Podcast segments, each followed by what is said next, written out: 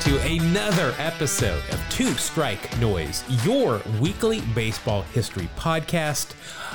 I am merely a puddle at this point uh, with the temperatures here in the Bay Area, but I'm one of your co hosts, Jeff. Joining me as always from, I hope, a cooler Pacific Northwest, it is Mark A. Johnston. Mark, welcome to the show cooler in so many ways too. Uh, just being you know smooth and and like the fawns, and uh, it's it's still warm, but not like you guys got going on down there. That's crazy. We got too cocky when it was like in the the high 70s for a couple of months. And now we're it's all coming all at once. It's a little warm. Doesn't matter. There's still baseball being played f- with most teams i guess i should say. So that's good news. It's fun to watch did you see how many double headers that the Cardinals are going to have oh, to play? Boy, somebody's going to you're going to have pitchers getting hurt, blowing arms out. You're going to this is just not a good thing. I believe it's 11 double headers are scheduled. Well, yeah, and it just it doesn't it's not just them. They got all the teams they got to play these double headers. They're in danger too. Yeah. This is just yeah. I, I'm I'm I'm worried. I do like the fact that they're seven inning games. I thought that was pretty smart. Sure, it's smart for health wise. I just I don't like it. I don't want to watch a seven inning game. It's weird. I watched some of them. I watched one earlier today. And, oh, actually, I watched two of them, kind of back and forth. It's kind of weird. I mean, it's like, oh, it's the fifth inning. You know, get your bullpen, your your stoppers right. up. It's it's just weird. Bring your closer in in the sixth. Yeah, to get know, that final out of the sixth. uh, I, I wanted, to, I did want to talk a little bit more about the extra innings rule because I've come to the conclusion that I really like it as long as it's not involving my team. and I, I in no way want it to happen any further than this year. But if I'm just watching a random game, it's a lot of fun. it's a lot of fun. But if it's an A's game or an Astros game, because then I, you know, I'm always rooting against the Astros.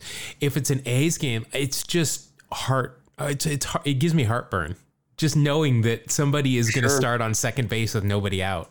I'm still not a fan. I, you know, it made me think though that if you just played fundamental baseball in extra innings, you bunt the guy over and then hit a sac fly, you should be able to score. Uh, not every time, but I mean, it's not like you need to be sitting up there trying to hit home runs. Yeah, you know, I, I have not seen. I, I can only think of one time that I've seen somebody bunt to start off that inning. Uh, most yeah, it seems most like it makes everybody. Sense to me yeah, most everybody, and when they Im- implemented this in the World Baseball Classic last time it went around, everybody bunted. That was just straight up the first thing you did. And I can only remember one time that happening. Yeah. So as long as it's not an A's game or an Astros game, it's kind of cool. So. okay. Well, I'm, I'm glad it fits into your definition of something cool. Yeah. But again, I do not want to see, and again, we've already established Rob Manfred is a religious listener of this show, oh, we do yeah. not want to see this next next year or ever again, for that matter. We're big fans of stirrups here on this show. I, I, as long as this is not your first time you've listened to the show, you realize that we love stirrups.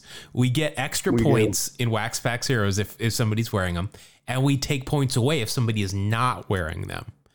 So I thought, uh, first of all, I saw a couple of things. I on Twitter this last week, I saw some actual former players that did not know what a sanitary sock was. Really? Which was interesting. And then when when it was explained to them, they said, "Oh, I okay, I know what that is. I just had no idea it was called a sanitary sock." Huh. So I actually found something really interesting here about the history of stirrups it originated because color dyes, when baseball first started, were not color fast, meaning that if you washed them, they would the color would wash right out. But that dye that they used would also cause blood poisoning.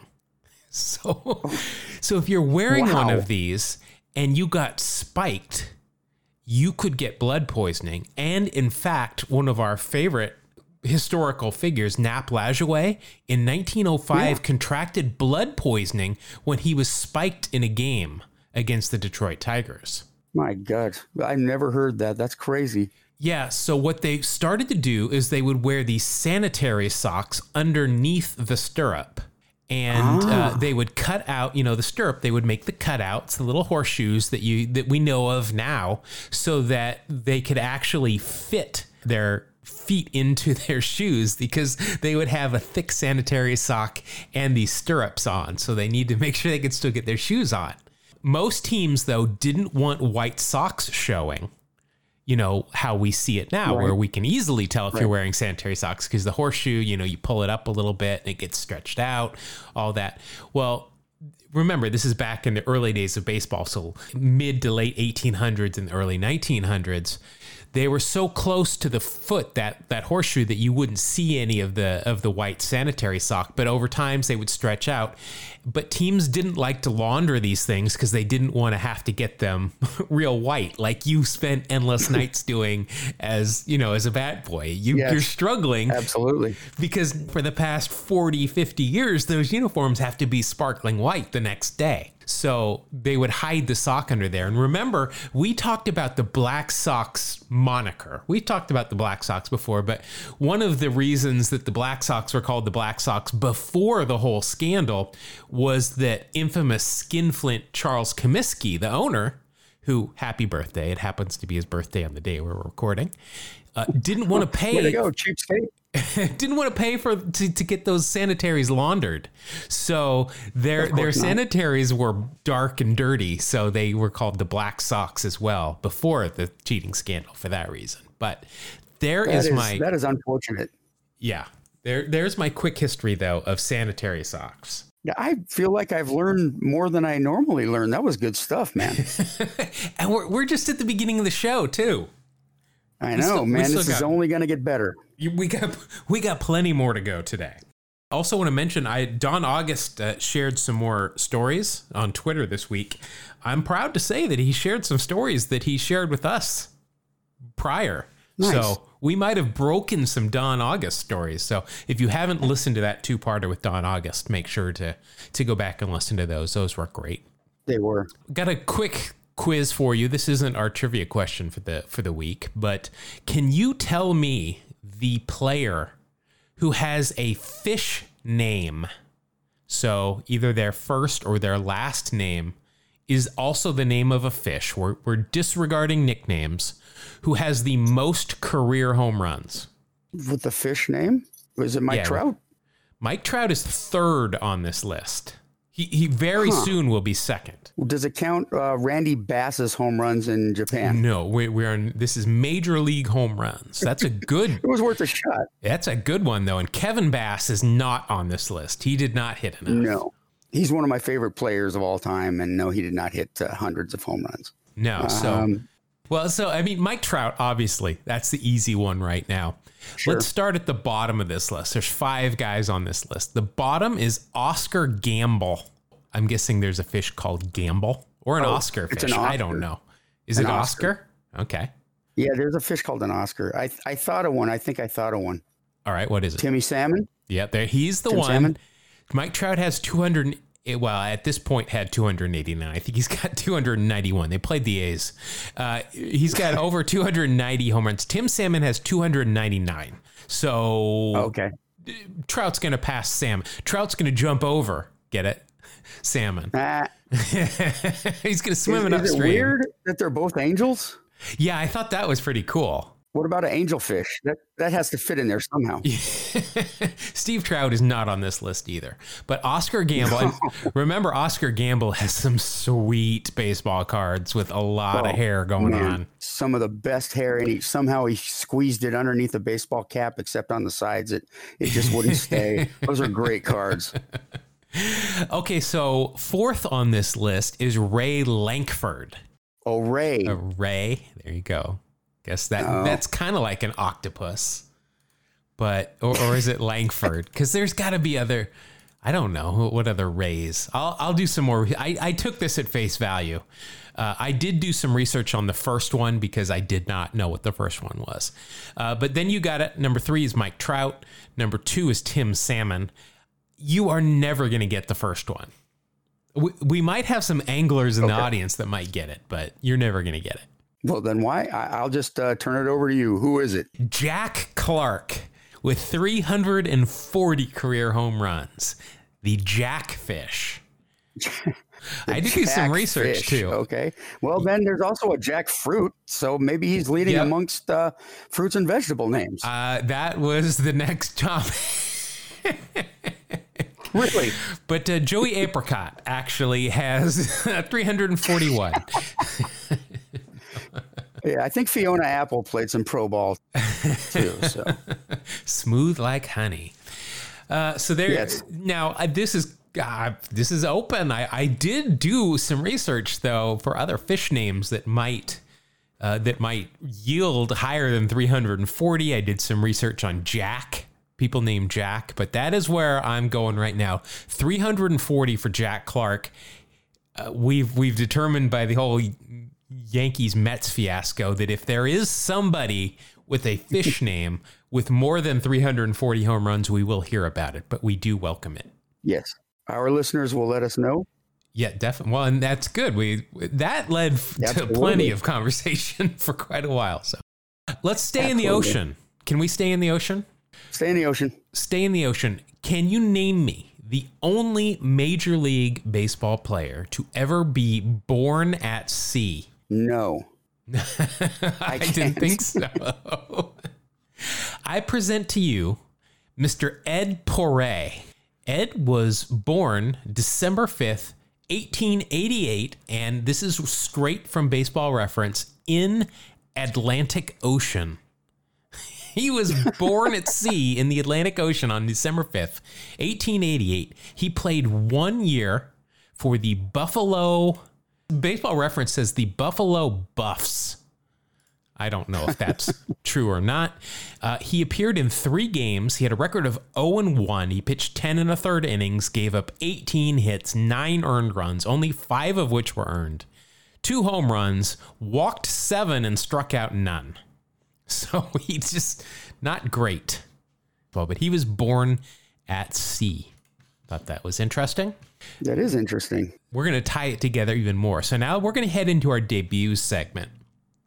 And just wait till you get this. Our show this week is debuting on August 18th. And I've got a couple of names that made their major league debut today. The first did so uh, probably, well, he played at the same time as, uh, as Mr. Ed Porray. This guy made his debut in 1884 on this day. And staying with the ocean themes, it is Mr. Oyster Burns. Oyster. I hope that was a nickname. That or was- guy's got the worst parents ever. yeah, that was his nickname. His real name was Thomas P. Burns. But when you say P. Burns, that Well. sounds just as You know, yeah, I have a friend who had that issue, but he got a shot and everything was fine. a little cream. Little cream will clear that up. Oyster Burns, real name Thomas Burns.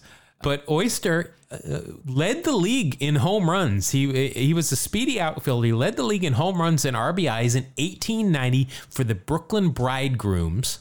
Huh. Had some good speed. He stole 58 bases in one year. Again, this is the time when if you went from first to third on a single, you got credited with a stolen base. So these numbers are a little bit skewed. He, he stole 263 bases in his career, averaged about 20 a year. So not bad. Uh, nickname Oyster because he sold shellfish in the off season. Awesome. Clever nickname. He was described as a quote unquote loudmouth and quote unquote having an irritating voice and personality. Oh my gosh. it sounds like a So great it wasn't that far from me. This can now this next quote comes from the New York Clipper newspaper, where it described Burns as quote the noisiest man that ever played on the Brooklyn team. His voice reminds me of a buzzsaw, unquote. Wow. I wish I could have heard it. That's I mean, if it's if it warrants that kind of a write up, it must have been something. So, Oyster Burns. Next on our list, we get a Hall of Famer that made his debut today in 1915. And it's not just any Hall of Famer, it's the Hall of Famer that Bill James says is the worst Hall of Famer inducted into the Hall of Fame. It is Mr. High Pockets Kelly. Oh, high pockets. Yeah, we've uh, we've talked about him a little bit. We have, it's another nickname, surprisingly enough. He was not, his parents didn't name him High Pockets. His real name, George No. Lange Kelly. Uh, quite a legacy here. Uh, his brother Ren Kelly played in the majors. His cousin Rich Chiles played, and uh, his uh, he's the nephew of Bill Lange, who likewise played in the big leagues. But High Pockets, I was interested to know why he was named High Pockets. It took a lot of poking around to figure out why, and it's really not that great of a story. He was called High Pockets because he was six foot four, which was pretty tall for that time so his pockets were higher in his pants than most people. I find it odd that out of all descriptive terms, they referred to his pockets, not like his belt, belt? or or his his shirt or collar, but high pockets. That's just odd. Yeah, that's uh, that's what they went with. Uh, he was inducted into the Hall of Fame in 1973 by the Veterans Committee.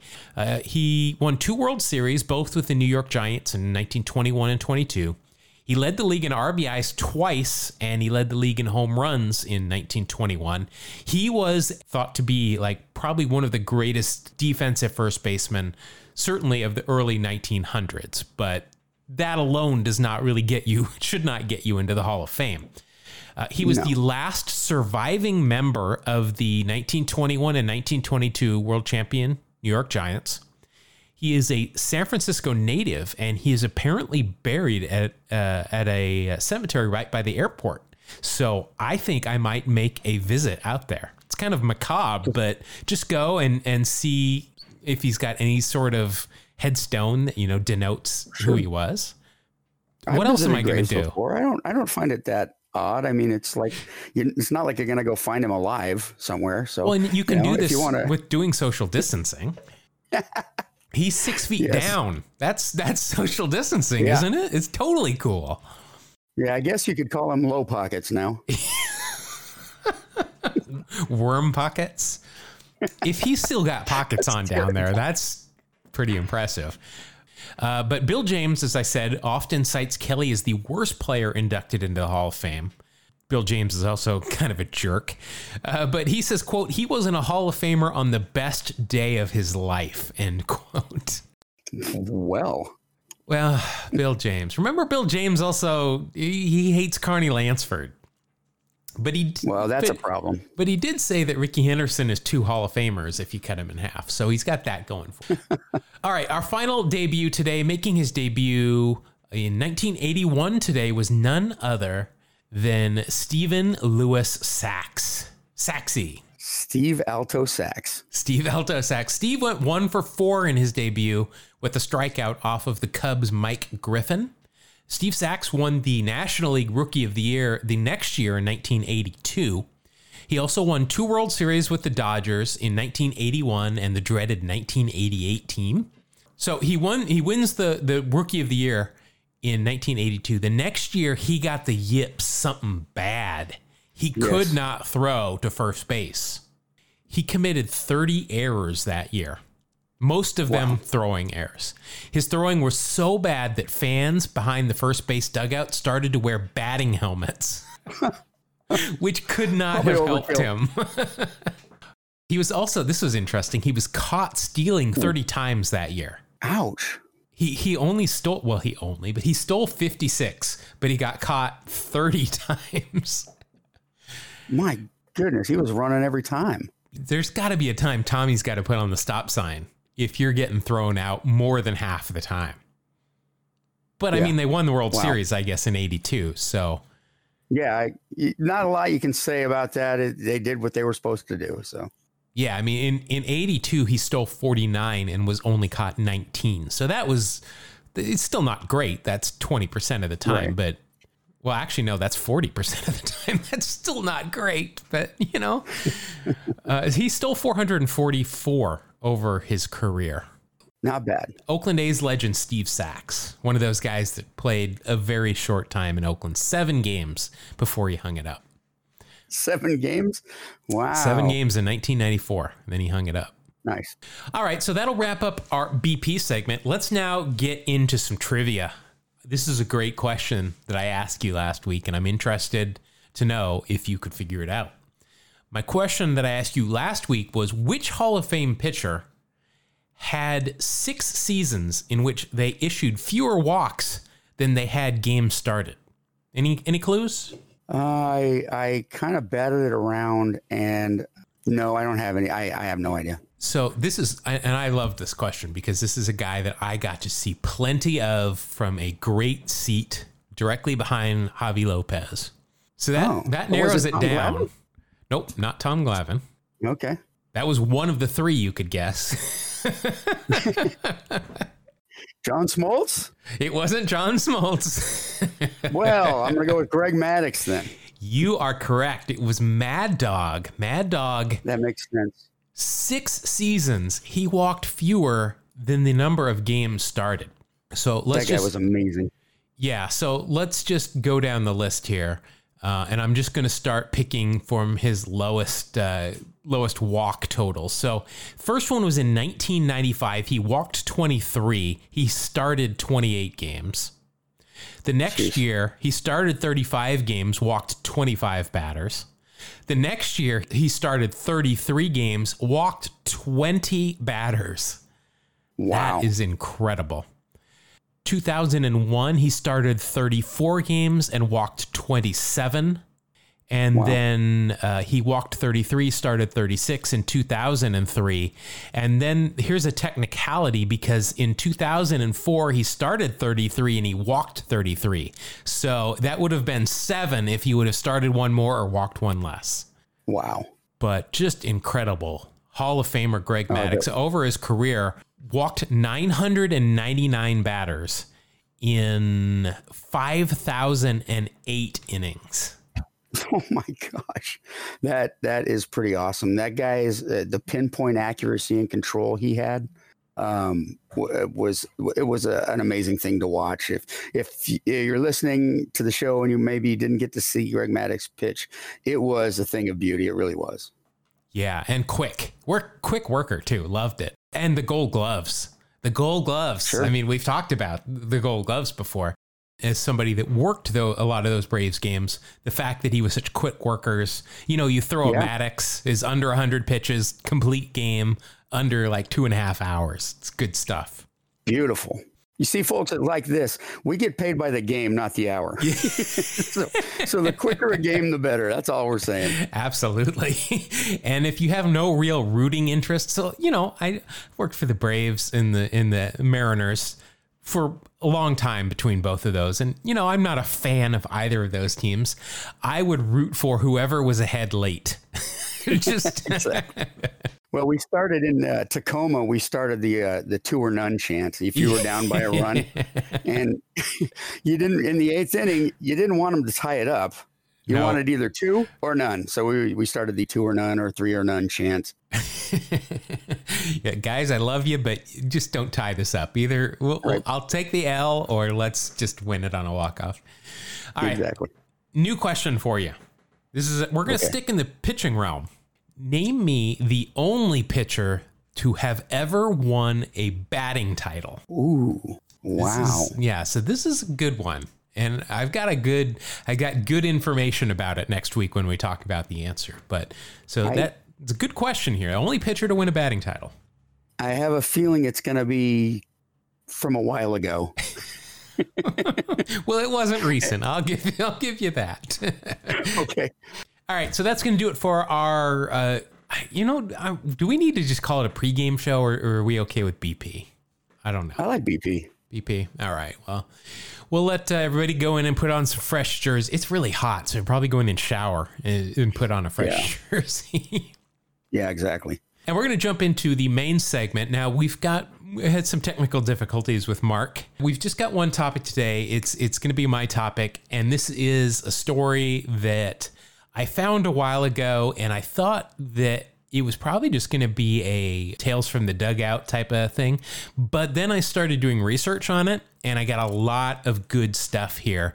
And just even I'll say it bef- when when I end as well, but I just want to say that a lot of this information I got from a great SABR bio by Mark Wernick. Uh, I will put the links in the show notes for sure to go and read this uh, bio. It's a it's a great, very in depth bio. This is really just about one part of, of this guy's entire career, but it's just it's good, and I was feeling kind of uh, frisky. So I just went for this one part. I want to talk about Bob Aspromonte. Oh, who's that? Bob Aspromonte. I had not heard of this name either. And first of all, I just want to say that Bob Aspromonte is a name that it's fun as hell to say. Just Bob Aspromonte. Bob had a 13 year major league career. Came up with the Brooklyn Dodgers in 1956. He had a single at bat that year in 1956, and then he didn't make it back to the majors for four years. So when he came wow. back up, the Dodgers had relocated to Los Angeles. Good bit of time between his first two at bats of his career. Uh, he played a couple of seasons there before he was selected in the third round of the 1962 expansion draft by the Houston Colt 45s.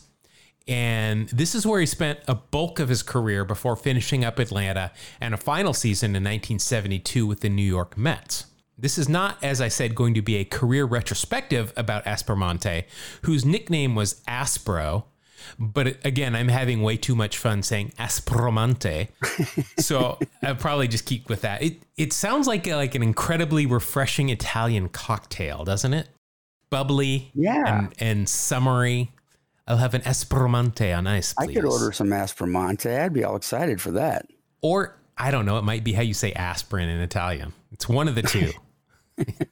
so, we've talked before at length in some instances about kids asking players to hit home runs for them. These are the things that legends are made out of. Babe Ruth in 1926 corresponding with little Johnny Sylvester during the World Series, which resulted in Ruth sending him an autographed baseball and telling him he'd hit a game for him in game four of the series. We covered this in, in our Babe Ruth Myths episode. Ruth actually hit three home runs for little Johnny just to make sure he, he saw it or heard it, I guess, leading to Johnny's miraculous recovery. There's no glurge in that at all. No.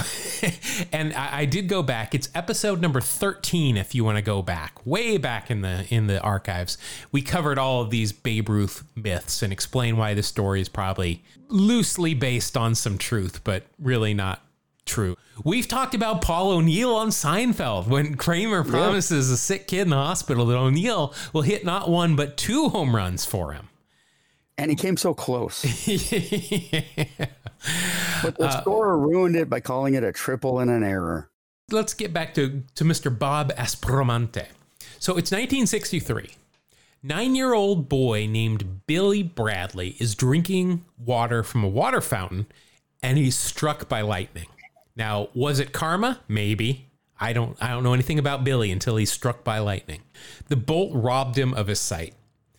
Billy went on to become the inspiration for the comic book Daredevil. No, wait, no, that's that's not true. That's that is a wow. that is a patently false statement. I'm sorry. No, he just he lost his sight because he was drinking and got struck down. You had by, me for about a half second, man. okay, but no, he is blind. He was drinking from a water fountain, got struck by lightning. Billy's family takes him to Houston. They, they live in Oklahoma. They take him to Houston for a series of surgeries to restore his eyesight. There, little Billy, while in the hospital, listened to the Colt 45s on the radio, and he decided that Bob Aspromonte was his favorite player. Billy, being a kid in the hospital, said, Hey, I'm a little kid in the hospital. I want my favorite baseball player to come and visit me to lift my spirits and give me things. Because that's what little kids in the hospital tend to do in these stories. So the Colt 45s were notified of Billy's demands, and I am calling them demands for Aspromonte to visit him. And so he does on May 7th, 1962. He brings him a bunch of free stuff so his little freeloader can get, you know, better, I guess.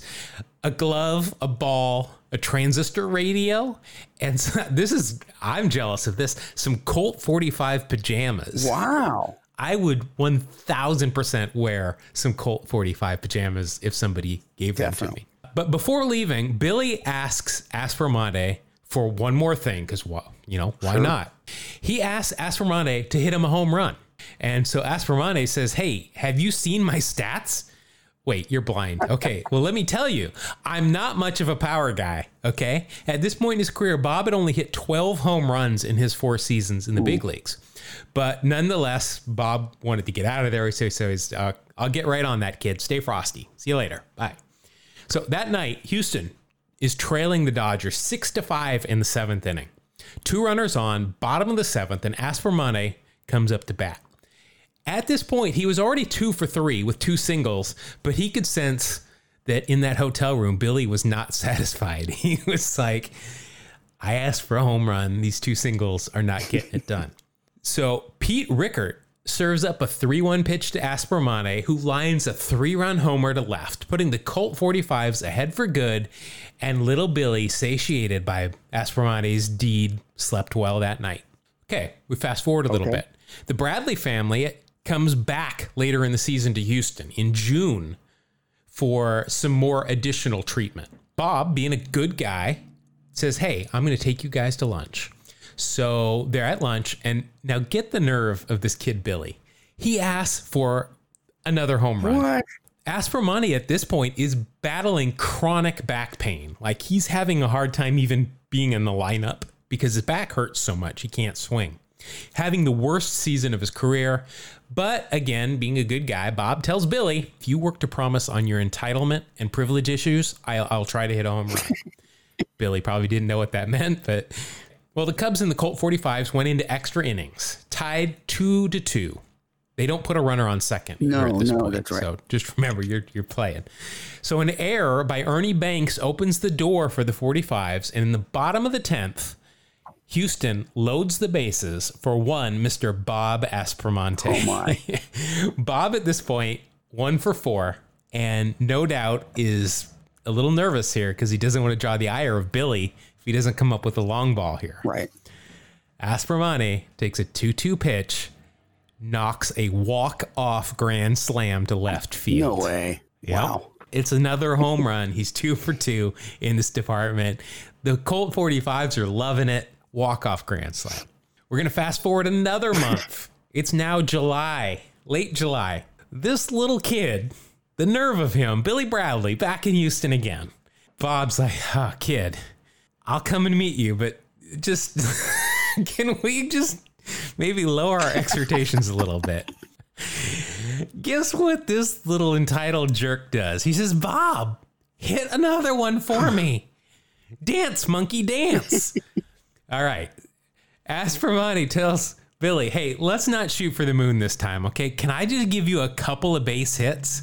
But then Billy produced a picture of Bob's family and said something along the lines of, nice family you've got there, Bob. It'd be a shame if something were to happen to him. Billy was connected. Now, I have zero proof that any of that happened, but I would be willing to bet something along those lines happened. All right. So by this time, Billy's eyesight is almost back. They're doing a good job here in the uh, early 60s. They've almost got his eyesight back. He can essentially see most things. So he actually gets to go to that game that night.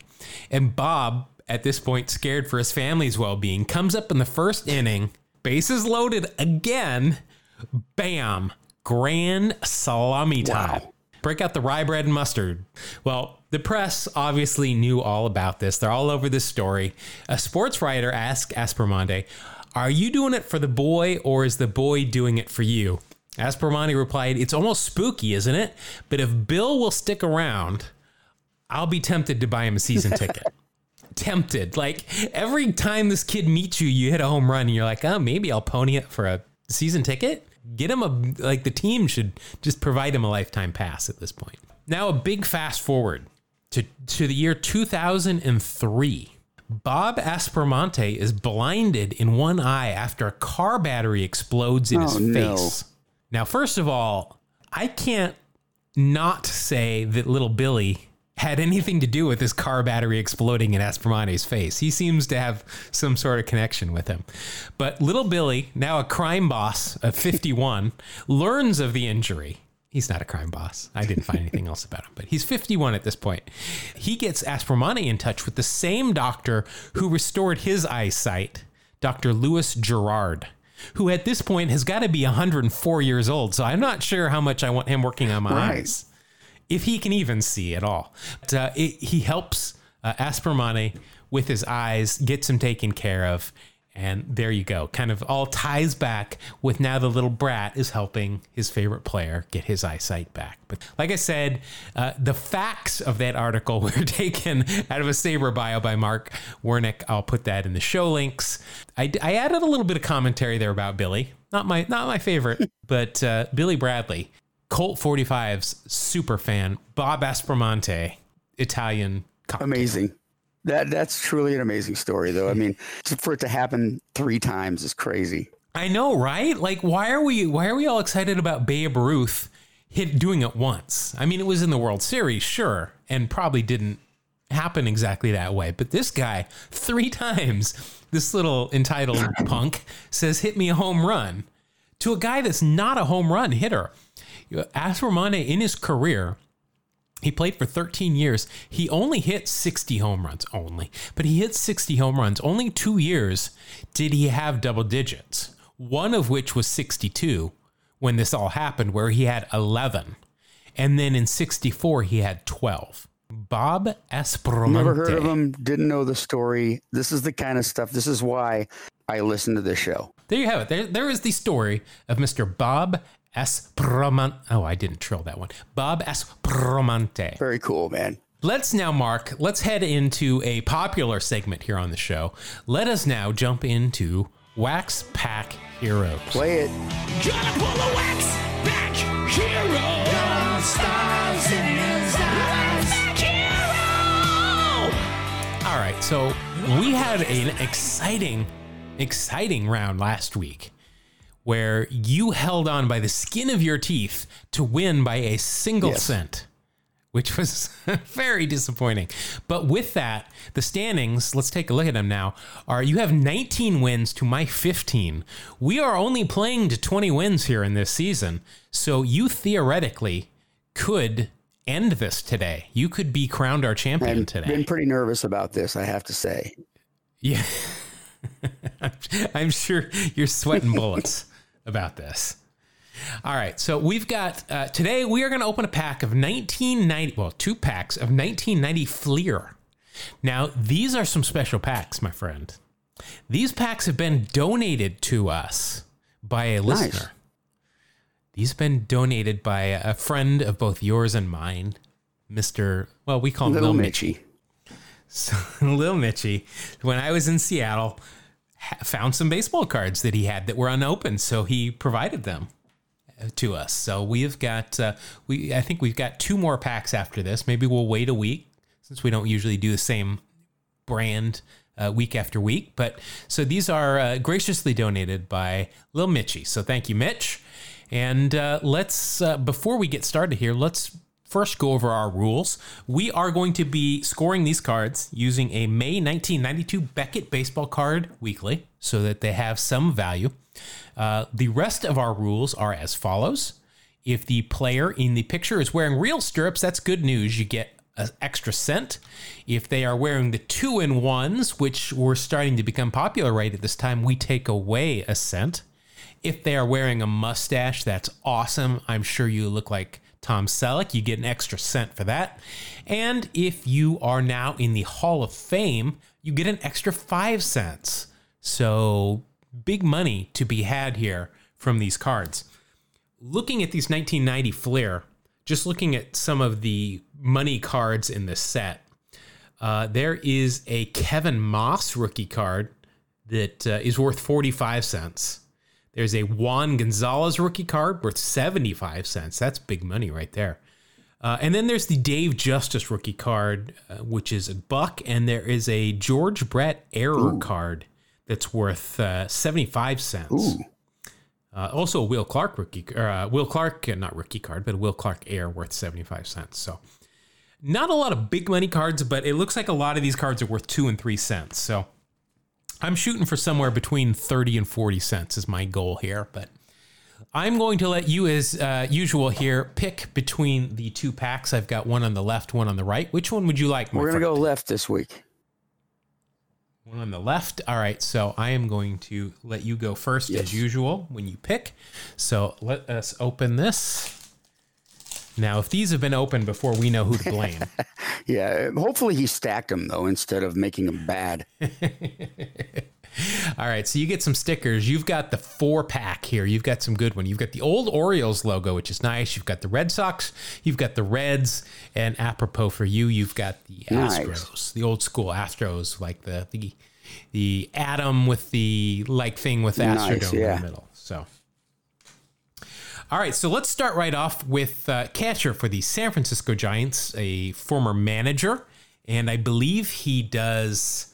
I think he does. I think he used to at one. He might still do uh, TV for the Cubs, but it is none other than Terry Kennedy.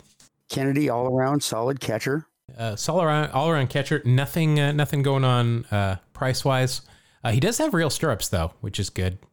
So that'll get you on the board at least, and start you off with uh, with Terry. Kennedy, by the way, uh, something that's come up on this show a couple times. Left-handed hitting catcher. Yep, and this is him at the plate from the left-handed Nice. batter's box. Uh, next, we've got outfielder for the Boston Red Sox, Danny Heep. Uh, Ah, yes, I remember Danny Heep very well. I remember him mainly because I remember, like I said in a past show, I remember a lot of the Red Sox teams from the late '80s, early '90s because they would play the A's every year in the ALCS, and uh, the A's every year. I remember him pinch hitting. He was a, he was like their first pinch hitter off the bench. Well, he has got no mustache, no stirrups that I can see, and is not worth anything. Uh, you, I think, I feel like you draw this guy every single time.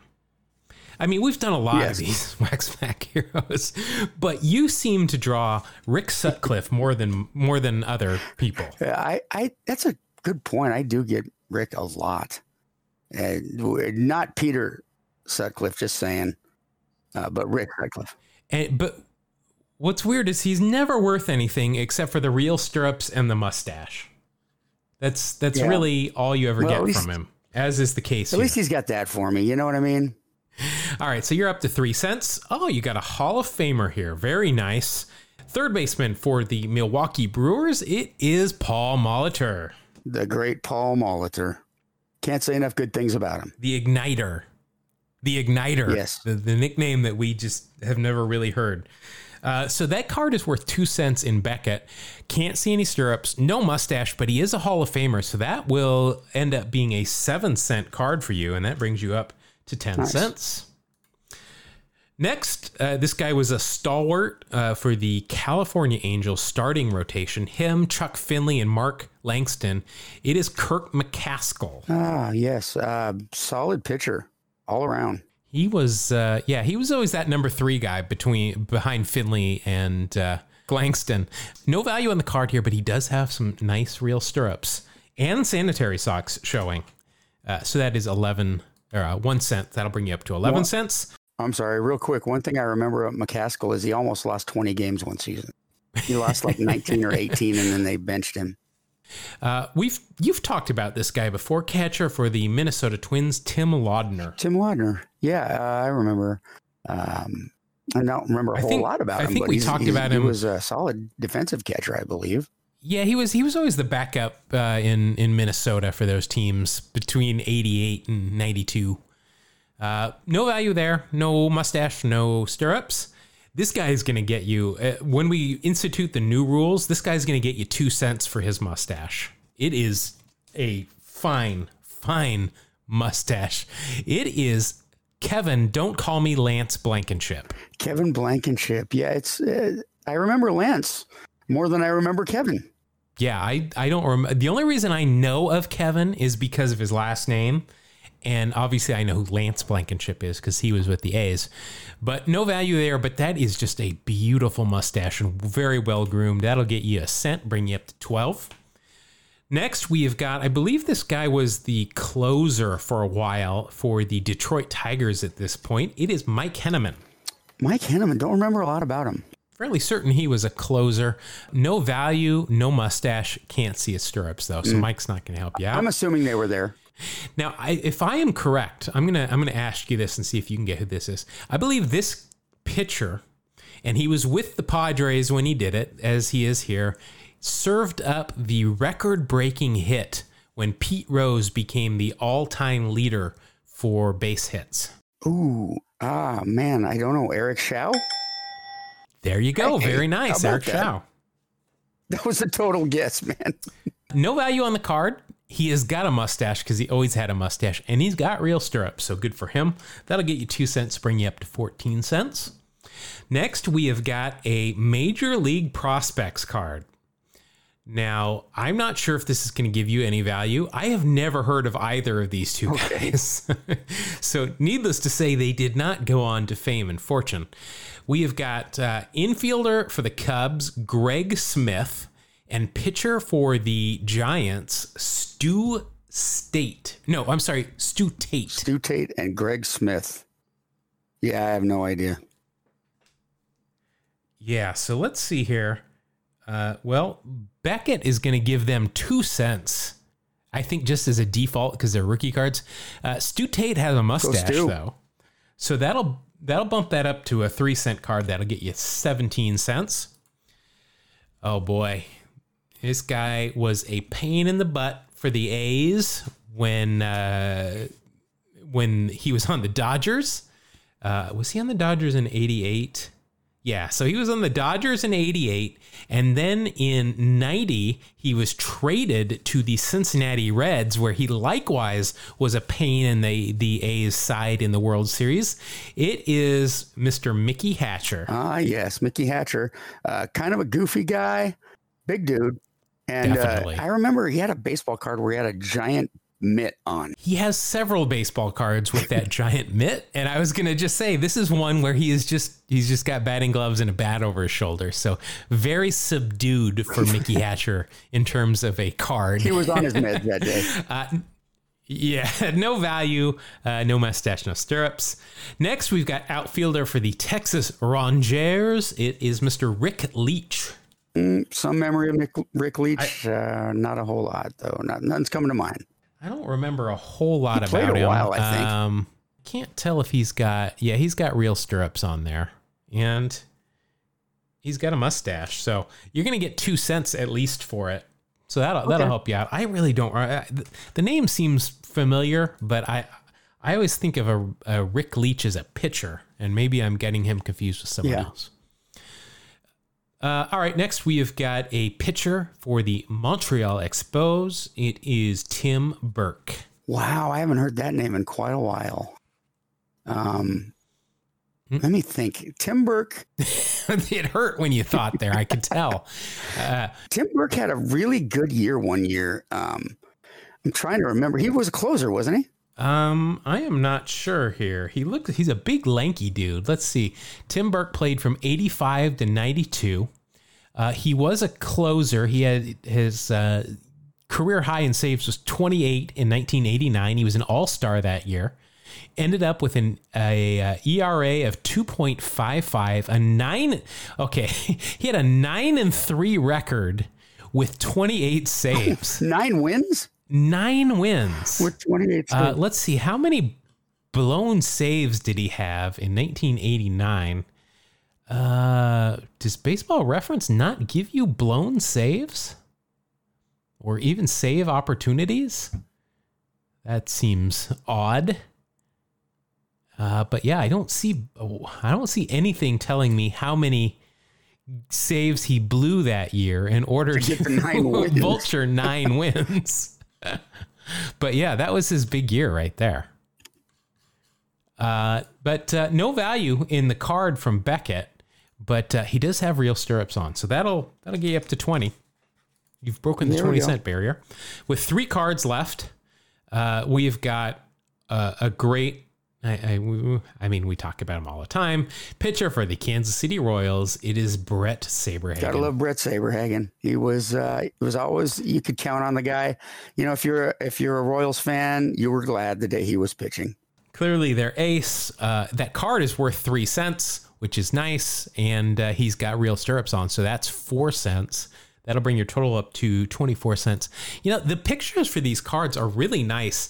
They did a really good job of keeping it all uniform. They have the focus on the player. Most of this is game action, and everything else is out of focus in the background. So the players really pop and then they're kind of sticking out, usually a head or a bat or something sticking out of the frame of the picture.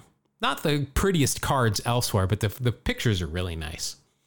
All right, so you've got two cards left. This one is uh, I've made known that I really enjoyed this guy. Uh, first baseman outfielder for the San Diego Padres, Carmelo Martinez. Yeah, you have made known that you like this guy. I think part of it is because I love caramel, caramel, however you say it. There you go.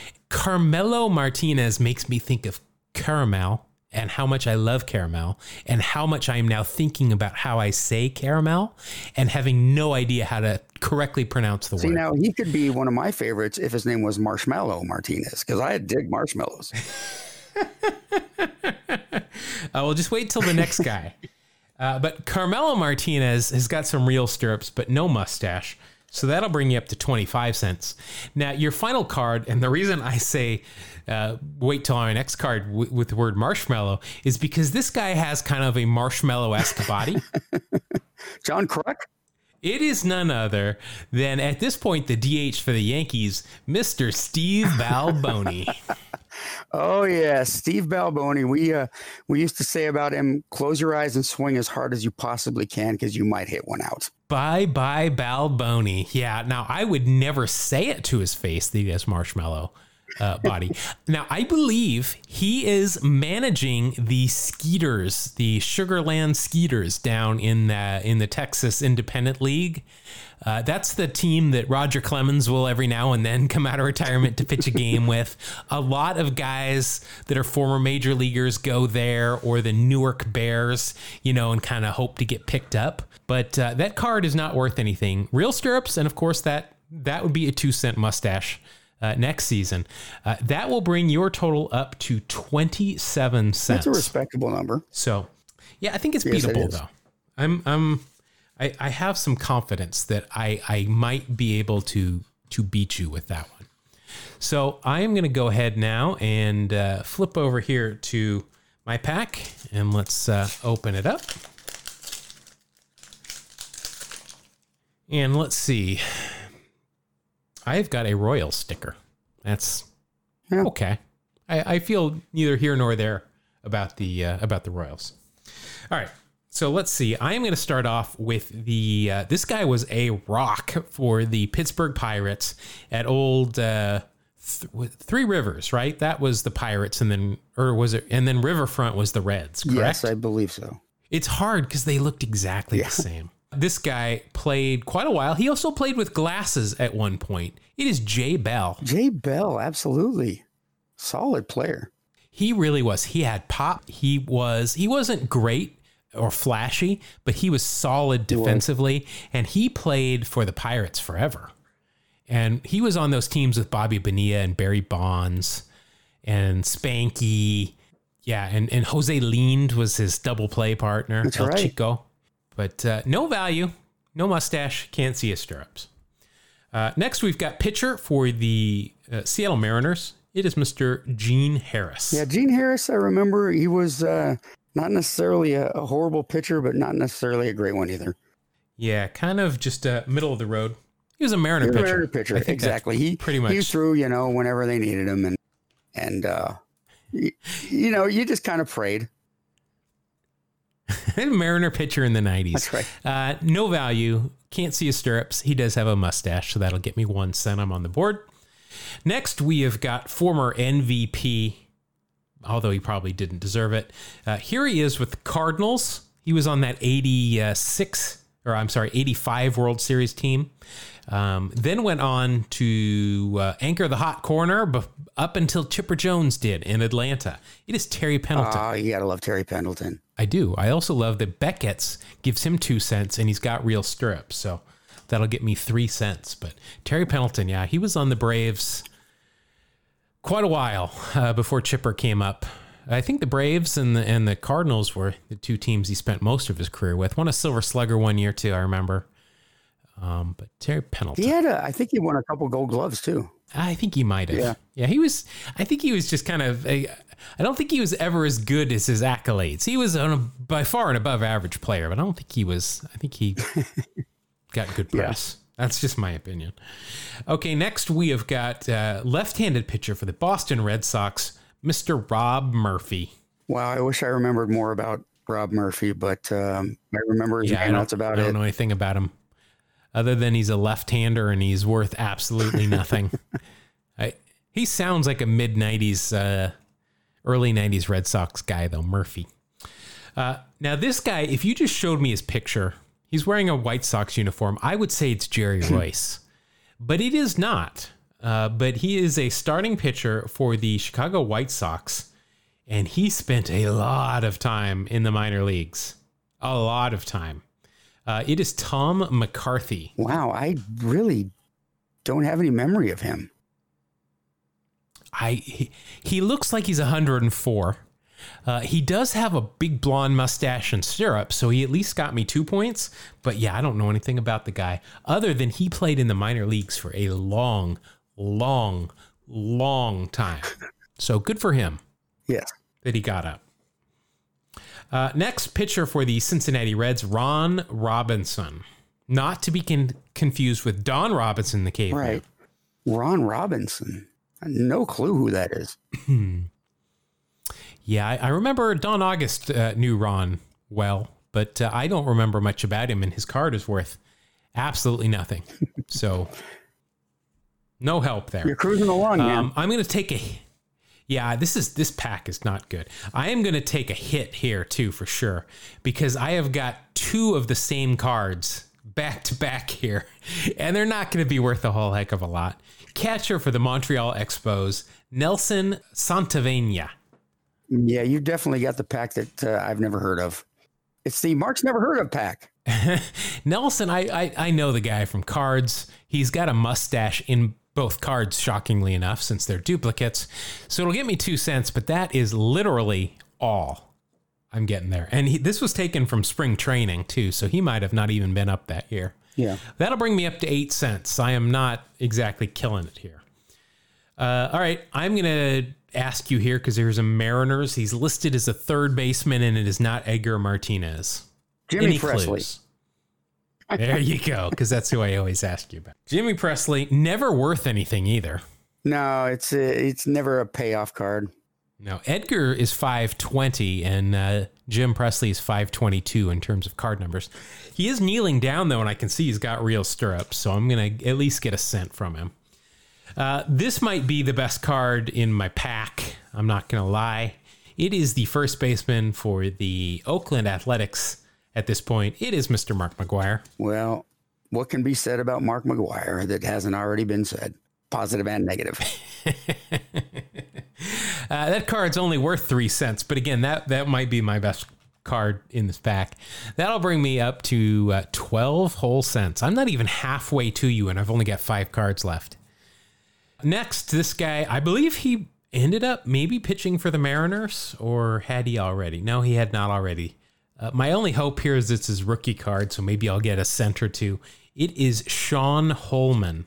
Sean Holman. Sean Holman. I kind of remember. Maybe I kind of remember it being Holman. like a card that I collected, but it never went. He never really went anywhere, if I remember correctly. Well, Beckett's is going to be nice to me because it's a rookie card and give me two cents for it. go. That's all it's worth. No stirrups, no mustache. So that brings me up to 14 cents. Well, this is a he's a great player. Uh, I hated him as a manager. He's just retired last year. It is Mr. Mike Scioscia. Uh, Mike Novososha. I'd never heard that. No. Yeah, I, No, I'd never heard of Mike Nova Sosha. That's a yeah, good one. Scioscia. uh, You know, uh, uh, L.A. Dodgers uh, fixture behind the plate. he was he was a he was a good catcher, very hard nosed. He's an old school catcher. Uh, wouldn't want to get in a scrum with him. No. Became a little bit rotund as a manager, but we, you know, I put on some weight too. Beckett's has no value for Mike Scioscia, and he's not never had a mustache. Can't see his stirrups. I knew I was wearing. He, he was definitely wearing stirrups because he's a Well, catcher. He no, was also no a left-handed hitting catcher. Wow. We're coming We up with a lot of yeah. them today. All right. So this one, I don't know. Was he that great in 1992? Uh, this is a rookie card. This guy went on to have a great career. Not a Hall of Famer, but a good career. This is his rookie card, though. He came up with the Baltimore Orioles. It is Steve Finley. Oh man, he's one of my favorite players of all time.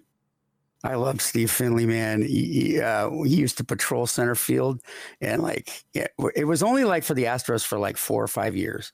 But he was amazing as an Astro. He was just like Mr. Defense, had a great arm, you know, left-handed batter with a little bit of pop. Uh, he was fun to watch. I, I remember him with the Orioles. Definitely remember him with the Astros, and then uh, I think he had probably his maybe his best. You think his best years were with the uh, with the Oh, Diamondbacks? absolutely. Yeah, he hit a lot of home runs when he was with the D-backs. Definitely won the World Series there with them. Uh, let's just take let me let me pull him up here real quick. Steve Couple Finley, 89 through 2007. That was a long career. Uh, Two time All Star, five time Gold Glove winner, uh, obviously on the 2001 World Series team. Ended up, led the league in triples a couple of years. Uh, he ended up hitting 271, an OPS of 775. That's kind of low for what I think of him. An OPS plus of 104. So, wow. I mean, those are those are average. Uh, OPS plus of 104 is almost as average as you can get. But uh, 304 home runs in his career. Yeah. But uh, Steve, Steve Finley. Uh, that card is only going to get me two cents from Beckett. No mustache and no stirrups. So I'm not holding out hope. I'm 11 cents down with two cards left to go. Uh, this one, an Astros outfielder, Terry Puhl. Terry swimming pool. Puhl. P U H L. Yes. Fitting the uh, the water ocean flooding theme that we had earlier, Theme. you know, Yeah. going on with the the guys with the fish names, you know, swimming pool. Maybe Curt Flood can get thrown in there. Curt Flood, yeah, that would fit. Uh, that card is worth absolutely butt kiss to me. Nothing there. And uh, my last card, I know it's going to be worth one cent because he's wearing real stirrups. It's actually a pretty cool card. He is sliding feet first directly into the camera. It is, he's listed as a second baseman. He was really an infield utility guy for the Braves for, for all, you know, a good portion of their uh, late 80s, early 90s run. It is Jeff Treadway. Way I remember that. Card is not worth anything other than those the stirrup money. So that is that'll bring me up to 17 cents, and uh, I have fallen one cent short of of you. Again, With that, my friend, you have now reached the 20 win plateau and have been crowned the first season champion of the Wax Packs Heroes. season one. Uh, it's a proud moment, a proud day for me, Jeff. I, I, I want to thank you, a very worthy opponent, but obviously my skill level at this was uh, just a little bit more honed than you had. you yeah i just couldn't i couldn't i couldn't put it together actually you know i was up like three or four at one point and then you just got on a hot streak and i Yes, could yes. catch up all right well congratulations what what is most exciting about this though mark is that means that next week we have got some new rules that we're going to put into a Season effect two of Wax Packs And I'm Heroes, excited new about it. stuff. It's going to be fun. going to be good stuff. So, all right, uh, I have uh, I have started to catch up. I've taken a little bit of time off from work here because I haven't had any time off the whole year, and now that it seems like I've got baseball ready, I'm only I'm already working on NFL stuff, which is sad. But I've taken a little bit of time off here, so I have actually been updating some of these old wax packs on YouTube that I've been meaning to get around to. So if you haven't check out our youtube uh, youtube page um, i've got some uh, some new ones are up so you can watch some of our older ones like the one from a couple weeks ago where i pulled that $2 card big money or no not $2 $14 Yes. card you pulled a $2 right. card you can see all those as well as some of our former guests as well. Uh, but that also reminds me if you want to follow us on social media, get some more of us, you can do so. We are on uh, both Twitter and Instagram at Two Strike Noise. That is at TWO Strike Noise. As I said, search for Two Strike Noise or Two Strike Noise podcast on YouTube. Mark, uh, say somebody wanted to send us not a snail mail mail, but an email mail. How would one do that? Well, that? you know, we just happen to have an email address, two strike noise at gmail.com. Spell out the two, T W O, strike noise at gmail. Uh, we'd like to thank all of our listeners again for uh, tuning in every week. We really do appreciate it. If you want to tell somebody about us, go ahead. I, you know, we've had some great guys on on Twitter that have retweeted some of the things that we've done. Really appreciate that. Gorman's Tap Room, which is a great Twitter follow, they they uh, retweeted out one of our things this week. We really appreciate that. Also, like to thank uh, our buddy Mitch. Uh, thank you for this pack of baseball cards, even though my pack sucked. we really do appreciate it.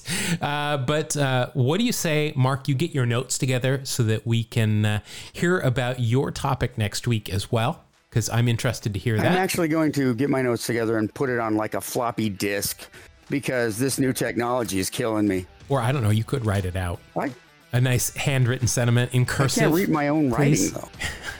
that probably would be as bad as losing it in the cloud.